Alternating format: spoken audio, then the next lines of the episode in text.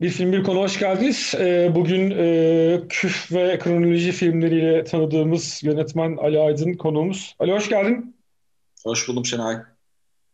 Ee, nasıl gidiyor pandemi koşullarında hayat öyle e, söyleyeyim biraz kronolojinin ta, ta biraz ucundan onu da etkiledi bildiğim kadarıyla.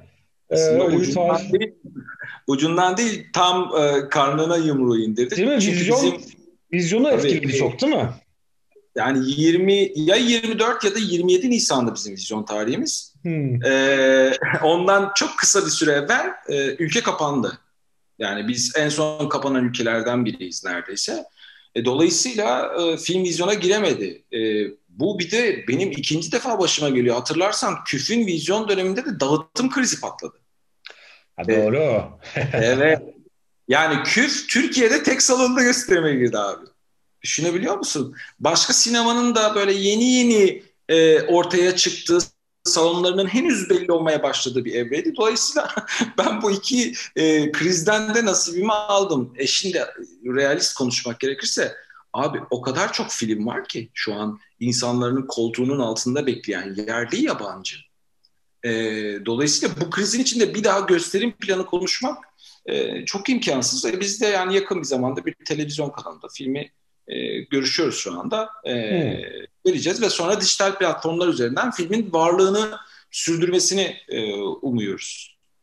Evet de çok araya kaynadı film yani açıkçası böyle bir e, bir Sadece anda... ben de değil abi maalesef pek çok yönetmenin e, filmi gitti yani. Evet evet yani şu anda senin de dediğin gibi işte hani a, geçen yıl İstanbul Film Festivali dahil olmak üzere hani orada açanlar üstüne Adana üstüne Antalya yani böyle 20'ye yakın film birikmiş durumda mesela ve hani bunlar böyle seyirciyle buluşamıyor. İşte bir kısmı ancak ha bizde de dijital platformlar hani Netflix almıyor zaten. İşte Blue TV'nin gücü bir yere kadar yetiyor. İşte Mubi ne kadar yaygın tartışılır. Dolayısıyla böyle bir hani e, belki hani Blue TV'de yaygın bir gösterim hani onun abone sayısı açısından bir olanak olur ama o da hani muhtemelen işte olanakları ölçüsünde film satın alabiliyor gibi öyle bir şey var ve bir sürü film böyle bir yığılma oldu ama ben hani bu tantanadan sonra işte halkımızın yoğun bir şekilde böyle salonlara coşacağını falan umuyorum ama tabii bu filmlere sıra gelir mi? Ee, onu çok... Katılıyorum. E... örnek katılıyorum. Çünkü e, bir overdose'un içindeyiz. Yani dijital platformlardan bir şey seyretme hali, durumu açıkçası ben son dönemde pek bir şey seyredemez hale geldim. Çünkü o kadar çok içerik var ki ve bu içeriği, içeriklerin içinden bir şeyi bulmaya çalışman o kadar büyük bir zaman alıyor ki bir süre sonra vazgeçiyorsun zaten bir şeyi. evet, evet ben mesela haftada iki yazı üretmek zorundayım. Mecburen dijital platformlara bakıyorum. Ve hani e, yazacak, tutacak bir şey bulmakta zorlanıyorum gittikçe. Belki hani bu benim biraz da mesleki deformasyon da olmuş olabilir. Bir yıldır sadece buna bakıyor olmaktan dolayı. E, bilemiyorum ama evet dediğin gibi bir sıkıntı var. Peki yakın dönemde yeni bir şey var mı? E, böyle film olarak hazırlığını yaptın, çalışmasını yaptın? E, ya ben bu pandemi döneminde ya biraz da yani bu biraz da asosyal olduğumu kabul ediyorum artık. Bu pandemi döneminde ben hep çalışarak geçirdim yani. Zaten hep öyleydim yani. Üç aşağı beş yukarı her gün disiplinli bir şekilde onda başlarım. Akşam altıda paydos ederim. Ee, ben bu dönemde iki tane dizi işte yani bu gizlilik sözleşmeleri sebebiyle açıklayamadım. İki dizi e, üstünde çalışıyorum ve bir de kendi filmimi e, yazmaya başladım. Hikayesini en azından. E, açıkçası bir yoğunluğumu ya da rutinimi kaybetmedim. bakalım önümüzdeki dönemde iki dizide ve filmde pozitif anlamda devam ediyor. Ama tabii film anlamında özellikle tırnak içinde işin e, prodüksiyon yani bütçe oluşturma evresinde ne yapacağım biraz belli oluyor. E, üç aşağı beş Doğru öyle bir problem var. Peki. O zaman e, filme geçelim. E, sen hani ben seni aradığımda e, işte düşün film dediğimde sen yok abi deyip çat diye söyledin. Hangi film seçtin, niye seçtiğinden başlayarak e, konuşalım. Evet. Ben e, Paul Thomas Anderson'ın e, Kan Dökülecek filmini seçtim. E, filmin ve Paul Thomas Anderson özelinde birkaç cümleydi. Paul Thomas Anderson benim çok sevdiğim yönetmenlerden biri. Ee, birincisi tam autör hani yani o, o, o, o şeye yerleştirebiliriz o tanıma. E, bir daha bir yani kan dökülecek The Master ve e, Phantom 3D böyle üçünü yan yana getirdiğinde üçünün de e, ortak kim özellikleri var. Bunlar iyi birer senaryoya sahip olmaları, atmosfer konusunda yönetmenin mahirliği e, ve e, oyuncu yönetimindeki e, neredeyse kusursuza yakın e, durum. E, ama kan dökülecek özelinde mesela e, sana söyledikten sonra bir anda şaşırdım telefonu kapattıktan sonra. Ya niye seçmemişler acaba diye tamam mı? Hani çünkü kan dökülecek e, galiba şu da var abi. E, no Country for Old Men aynı yıl e, hatta Oscar'da da aynı yıl aday oldular. Galiba biraz onun e, e şeyine uğradı, e, gazabına uğradı film.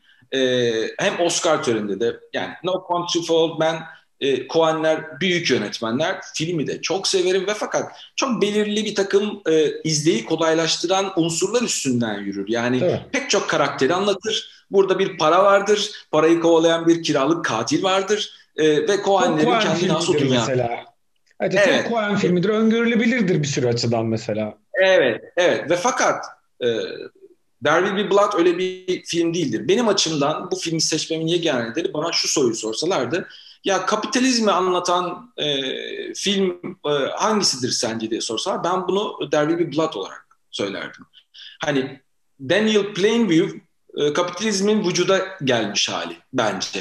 E, pek çok okumaya e, imkan var film filmle ilgili ama ben buradan okumayı tercih ediyorum açıkçası. Yani hani Jeff Bezos'un e, Amazon'un e, e, sahibinin hayat hikayesiyle Daniel Plainview'un davranış biçimleri, hayat hikayeleri, hırsları, hırstan öfkeye dönüşleri, öfkeden kaybetmeye doğru inişleri ve zalimlikleri çok paralel benim için açıkçası. E, okunmaya, buradan okunmaya çok müsait. Bir de şu da var, e, şimdi e, romanla hiç alakası yok ama Upton Sinclair diye bir e, romancının kitabından uyarlama. Upton Sinclair de çok ayrı bir e, şey, e, başlık e, dönemin Amerika'sında e, senatörlüğe aday olması süreci, yazarlığındaki mahirliği ve e, Amerika'da çok zor kabul edilen sol görüşü e, temsil eden adamlardan biri oluşu. E, Hatta çok iyi hatırlarsan Mank dizisindeki sosyalist evet. aday o Mank şey, dizi diyorum David Fincher'ın Mank'indeki o hiç görünmeyen sosyalist aday o mesela e, evet. ve onun paniğiyle bütün şey o e, Cumhuriyetçi adayın etrafında birleşiyor e, filmde hatırlarsan. Evet evet evet hatırlıyorum. Şimdi şu da var mesela bak çok enteresan Upton Sinclair üzerinde anmamız lazım. E, sanat eserlerinin insanların hayatlarını değiştirmeyeceğini düşünürüm ben. Yani bir sinema filmi bir insanın hayatını değiştirebilecek güçlü olabilir. Yani iddia değil Hani aslında ben bu iddiayı başkası e, e, sunabilir ama ben çok bu iddia taraftarı değil. Filmler ve romanlar insanların hayatlarını değiştirmez diye bakıyorum. Totalde insan, özelde insan değiştirir kendi hayatını. Fakat Arthur Sinclair'in e, Chicago Mezbaneleri diye çevrildi galiba Türkçe'ye. Bir romanı Amerika'da çok hızlı bir şekilde bir yasanın e, 6 ay gibi bir sürede bir yasanın çıkarılmasına vesile olmuş bir e, kitap mesela e, işçi sınıfını anlattığı, işçi sınıfının sorunlarını anlattığı o roman e, Amerika'da e, çok ciddi bir e, şey ortaya çıkarmış, bir tartışma ortaya çıkarmış. Böyle ciddi anlamda anılması gereken de bir yazar. Evet, filmin onunla romanıyla, o yıl romanıyla çok bir ilgisi yok. Orada bir baba oğul üzerinden anlatır. Fakat burada Paul Thomas Anderson hikayesinin merkezine Daniel Plainview'u koymuş. Sevdiğim diğer şeylerden biri şu e, ya bu Amerika e, e, Amerikan endüstrisi içerisinde, sinema endüstrisi içerisinde artık ben son dönemde şuna kadar geldim. Artık diyalogdan ikrah edecek hale geldim yani. O kadar çok konuşuyorlar. Evet bir filmin yapısı buna elverişli olabilir. Fakat Paul Thomas Anderson mesela filmin içinde çok az diyalog kullanır.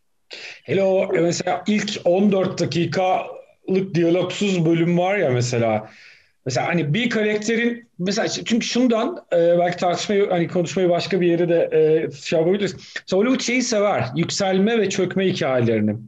Yani ama mesela bunlar senin dediğin gibi çok geveze şeylerdir ve çok göstererek anlatırlar mesela. Şimdi orada 14 dakikada 3-4 planda e, adamın aslında ne kadar hırslı Yani o para kazanma, sermaye biriktirme hırsının gücünü ya o kadar iyi anlatır ki yani gerçekten ağzından tek kelime laf çıkmaz adamın yani ve görürsün yani.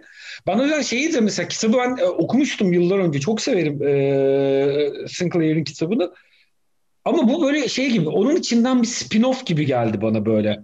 Yani o mesela çok daha sosyal çevresiyle beraber yani sınıf ilişkileri, grevler hatta orada aslında e, filmde Daniel'a e, araziyi söyleyen Paul Rusya'ya savaşa gider. Bolşevik devrime şey yani Bolşevik devrimi olunca e, o bütün bunlardan azade şeye bakar sadece. Yani bu Amerikan sermayesi, e, Amerikan kapitali hangi suçlar, hırslar, öfkeler üzerine inşa ediliyor?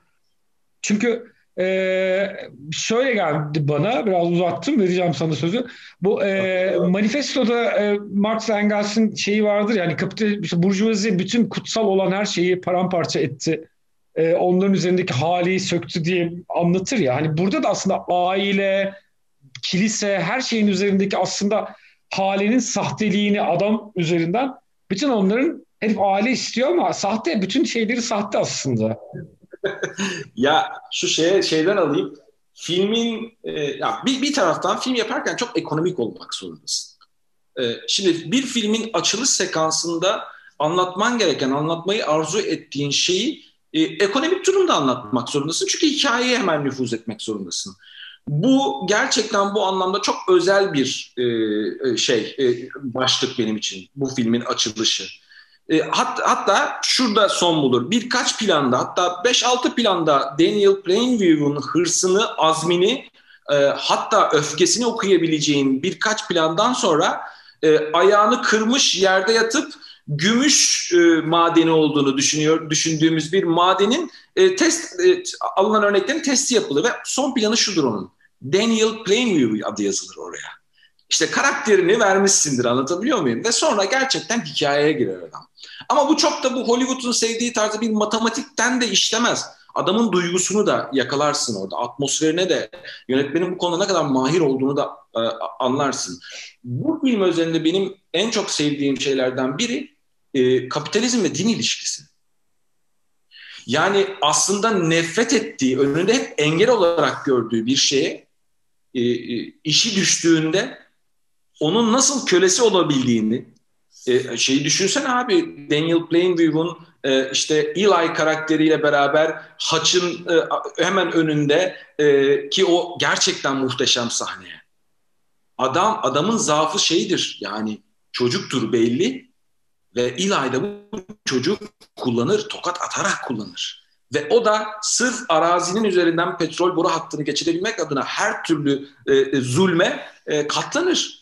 Ve fakat sonundaki o müthiş planda da unutmadığını, bunun intikamını nasıl e, aldığını da bize gösterir yönetmen. Çok güzeldir yani, çok tatlıdır e, bütün o şeyler. E, öte taraftan adam kendine gerçekten bir e, rakip de istemez. Yani bugünün şirketlerinin rekabetini düşündüğümüzde ne kadar acımasız bir rekabet olduğunu düşündüğümüzde oğlu ona rakip ki niyeti bu değildir çocuk da söyler bunu.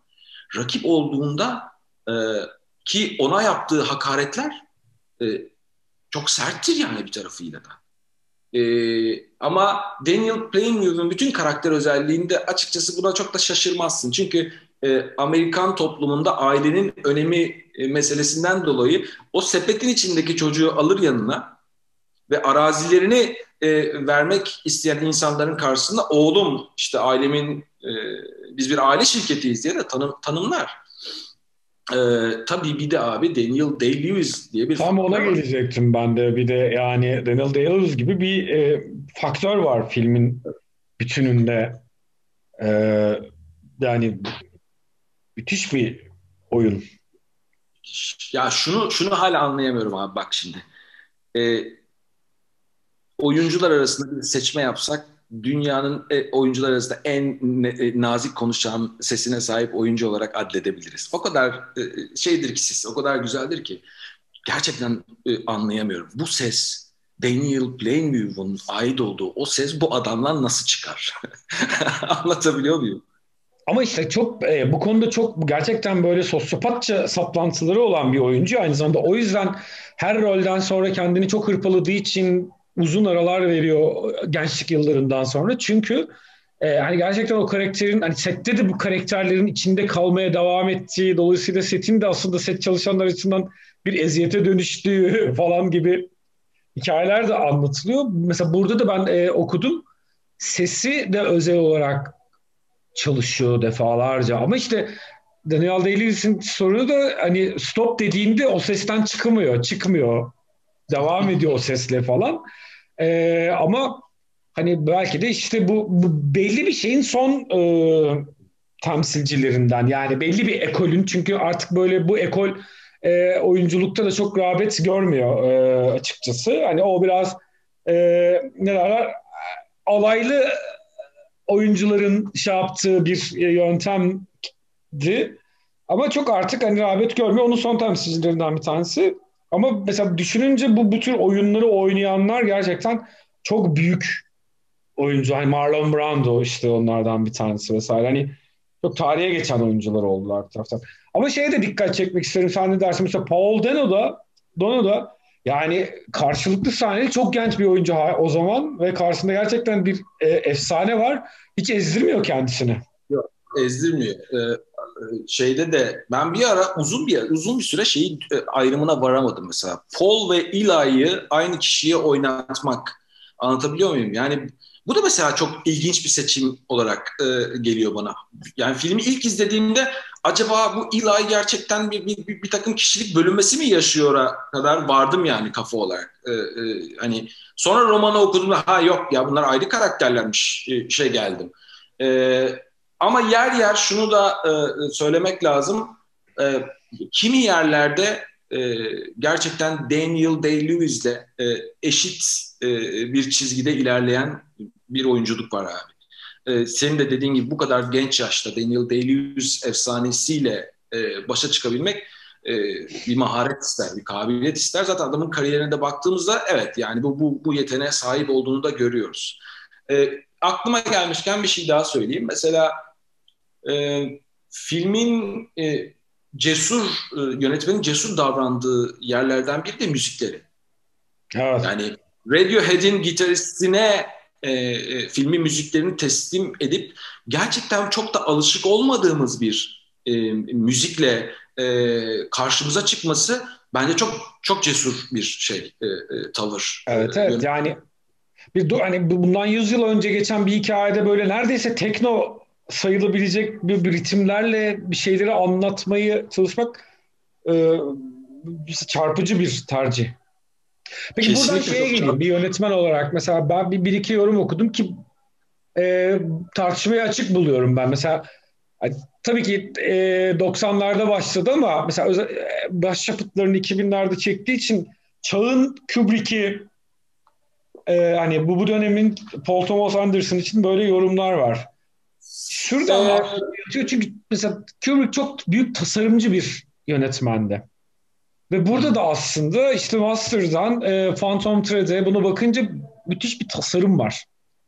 Her yani şey gibi yani o orada duran toplu iğnenin başının renginin renk olacağını dair her şeyi sanki karar vermiş gibi hissediyorsun. Ya şunu da bu, şuradan da okuyabiliriz bunu. Ben buna katılıyorum. Yani şimdi e, yönetmenin e, kat ettiği mesafeyi e, görebilmek için bu üç filmi ard arda, arada başka filmler de var ama bu üç filmi ard arda izlediğimizde aslında bu yorumun ne kadar doğru olduğunu görürüz. E, yani e, e, Will Be Blood'daki e, şey, e, o atmosfer kurmadaki, o detaycılıktaki çaba The Master'da bir gömlek daha üste çıkar, Phantom Thread'de en üste çıkar. E, buna kesinlikle katılıyorum. Bir de şu da var ya, şimdi Martin Scorsese bunu çok gündeme getiriyor. Ben de çok haklı buluyorum. En başta bu stüdyo Marvel filmlerine çattı ya, e, sonra e, bu bizim dijital platform diye adlandırdığımız yerlere çattı. E, sinema duygusu, sinema yapma arzusunu Martin Scorsese'nin paralelinde Paul Thomas Anderson'dan da okuyabilirsin. Evet şey de çok bu tavırdadır. Christopher Nolan ama mesela Nolan'ın filmlerine aynı duyguyla yaklaşamam ben. İzlerim, severim de yönetmen olarak. Fakat ikisinin yani Paul Thomas Anderson'la Scorsese insana bakmaya devam ediyor. Anlatabiliyor muyum? Oysa Nolan sanki bütün bir aksiyon çemberine bakıp onun içinden insanı takip ediyor gibi gelir. Evet evet yani o hani bir şey e, hani yaptım çünkü yapabiliyorum yönetmeni biraz hani. Çünkü mesela bu son, hani son filmlerine baktıkça e, sovat oluyorsun izledikçe. Hani yapabiliyorsun ama bunu yapabilecek başka yönetmenler de var. Hani bu sana hiçbir özellik katmıyor ama işte hani e, Scorsese'nin ki çok unik kalıyor işte. Yani başkası yapamaz artık bunu diyorsun. Hani bunu Scorsese yapar. 80 yaşında da bir tek o yapar. Hani bunu bir tek Paul Thomas Anderson yapabilir diyorsun. E, evet çünkü şöyle şöyle düşünsene yani e, kan dökülecek özelinde söyleyelim. E, bazı yerlerde o kadar ya bence radikal radikal davranıyor ki yani